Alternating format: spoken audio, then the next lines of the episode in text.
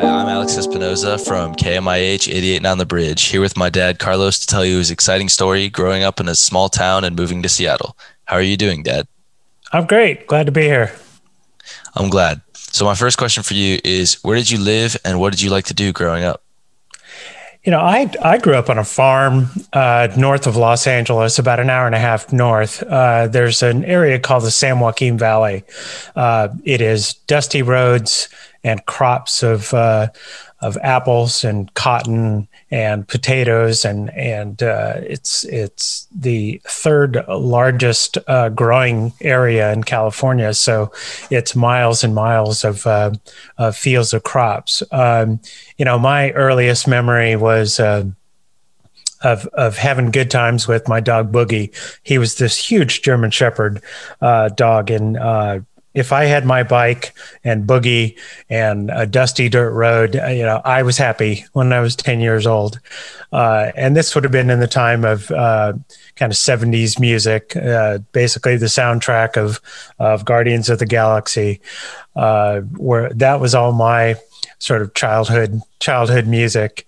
Uh, but it was you know, it was a simple time for me growing up as a kid, living out on a farm. I always wondered what it would be like to live in a in a bigger city uh, as a kid, uh, but I really didn't know where I wanted to to uh, go to. I just knew that I I wanted to uh, to leave the country at some point. I was I was so curious. Um, I was also a big television watcher too, so I was uh, you know, I, I would see so many TV series and, and, and stuff, and it seemed exciting to go to to the big city. Well, that's awesome. Now that we know what you like to do growing up, where did you go to school, and what was it like there? So I I went to a school called Arvin High School. It was uh, in the San Joaquin Valley, uh, about five miles from my home out out in the country uh, the uh, school bus, which looked like a regular old school bus that uh, that uh, you guys ride in, uh, would be a single school bus that was driving out on the country roads for miles and miles. It would take about an hour to get to school uh, because uh, the bus would uh, travel down these dirt roads and pick up one or two kids, travel another mile or two miles, pick up another few kids, um, and then uh, head to the high school. Uh, it was about 1,500 students at Arvin. Uh, it was a small town. Uh, you know, I want to say that it was it was about the size of Mercer Island, uh, almost uh, uh, not big at all. Uh, our senior class was 210 students, though. so the the high school itself just drew from all of the country country families that that lived out there. So.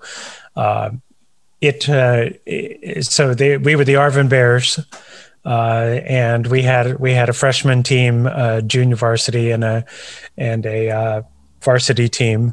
Uh, we were okay. We weren't we weren't ever the the best uh, the best team, uh, but we were we were competitive now and again. but very much a country school. So you enjoyed playing football in high school? I, I loved it. You know, I I sucked when I uh, was a freshman, uh, but I loved the game so much that I got clobbered the first year. It was my first year ever playing. I just had a, a dream of playing, and so I was I was pretty wimpy, not tough at all. Uh, but I I learned that if I wanted to play, I had to. Um, had to love what I hated, which was getting hit and hitting people, uh, which is the essence of the game, I know. Uh, but it, it, didn't come naturally to me. Uh, but I bulked up and probably gained probably 25 pounds of muscle.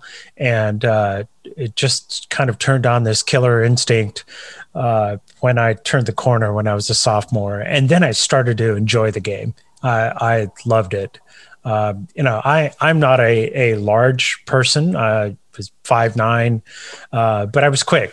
I was quick enough. Uh, I fell into this middle ground of uh, I was faster than the linemen, but I was slower than the running backs, and uh, so they uh, they tended to put me in at guard and then play defense as a, a linebacker. Uh, so I, I was kind of a kind of an odd odd duck there that didn't fit uh, seamlessly into into uh, some of the positions. But I I had um, I had a lot of fun uh, playing football. Well, that's cool to hear about. But at one point, you have to grow up from that. And uh, I I know you made the decision to move to Seattle. So uh, why did you make that decision? Yeah, so I uh, you know, growing up as a kid, I was fascinated with Hollywood and television and and lights and cameras, uh, and so I wanted to go into television. Uh, and I had this uh, audio video teacher in high school, uh, and I walked in and asked him, "How do how do I do this? How do I, if I want to be in television and make movies or make television shows, how do I do that?" Um, and he basically told me, "You walk into the television station uh, in town, and you tell them that you want to be a part of, uh, you want to be in television, and ask for an internship." And he said, "You you take no for an answer. You don't take no for an answer. You just keep asking if they say no. Uh, so eventually, I got the internship, got into television, and then I met someone uh, who was from Seattle. Uh, and she was uh, she was an anchor, uh, news anchor for the uh, television station there, and I was a producer.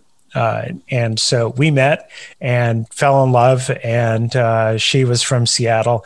Uh, at the time, uh, this would have been my early 20s. At that time, I had no idea what Seattle was was all about. All I knew is that it was way up there in the Northwest. So here's a, here's this kid who grew up on a farm in California, and when I thought of that, I think it could have been Alaska for all I for all I knew. Uh, growing up, I just knew there were there were trees and mountains, and and I had heard it was beautiful, but I'd never been there. Uh, so uh, I came up with her to uh, Seattle uh, to meet her parents, and just fell in love with it. And uh, being a you know as that kid that wanted to go to a big city, for me it was a perfect blend of of feeling like you were still in nature, but also being in a big city. That's what I loved about Seattle whenever I first saw it. Um, you know, a lot of people talk about, oh, the rain uh, in California that, you know, if you think about Seattle, you think about rain. For uh, for me, coming from a place where it was over 100 degrees in the in the valley uh, for three months during the summer, so I was sick of the the severe sunshine and heat so for me, it seemed like, wow, if I've got trees and I've got rain, uh, I'm happy. And you know, I have this woman I love, and uh, so let's go, giddy up. so I, I, uh, uh, I had my sights set on Seattle. So that's a, that's how I came to Seattle, um, and I uh, I used the tactic of my high school teacher who said, You go into the TV station and you bang on their door, you know, take no for an answer.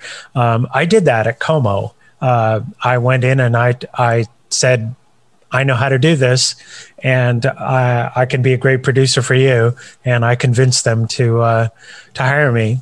Um, if uh, you don't know anything about television, um, Seattle is the 13th largest market in the country. So it's not easy to get a job at a TV station, but uh, it worked out. It was fun talking. Of course. And next time on KMIH 889 The Bridge.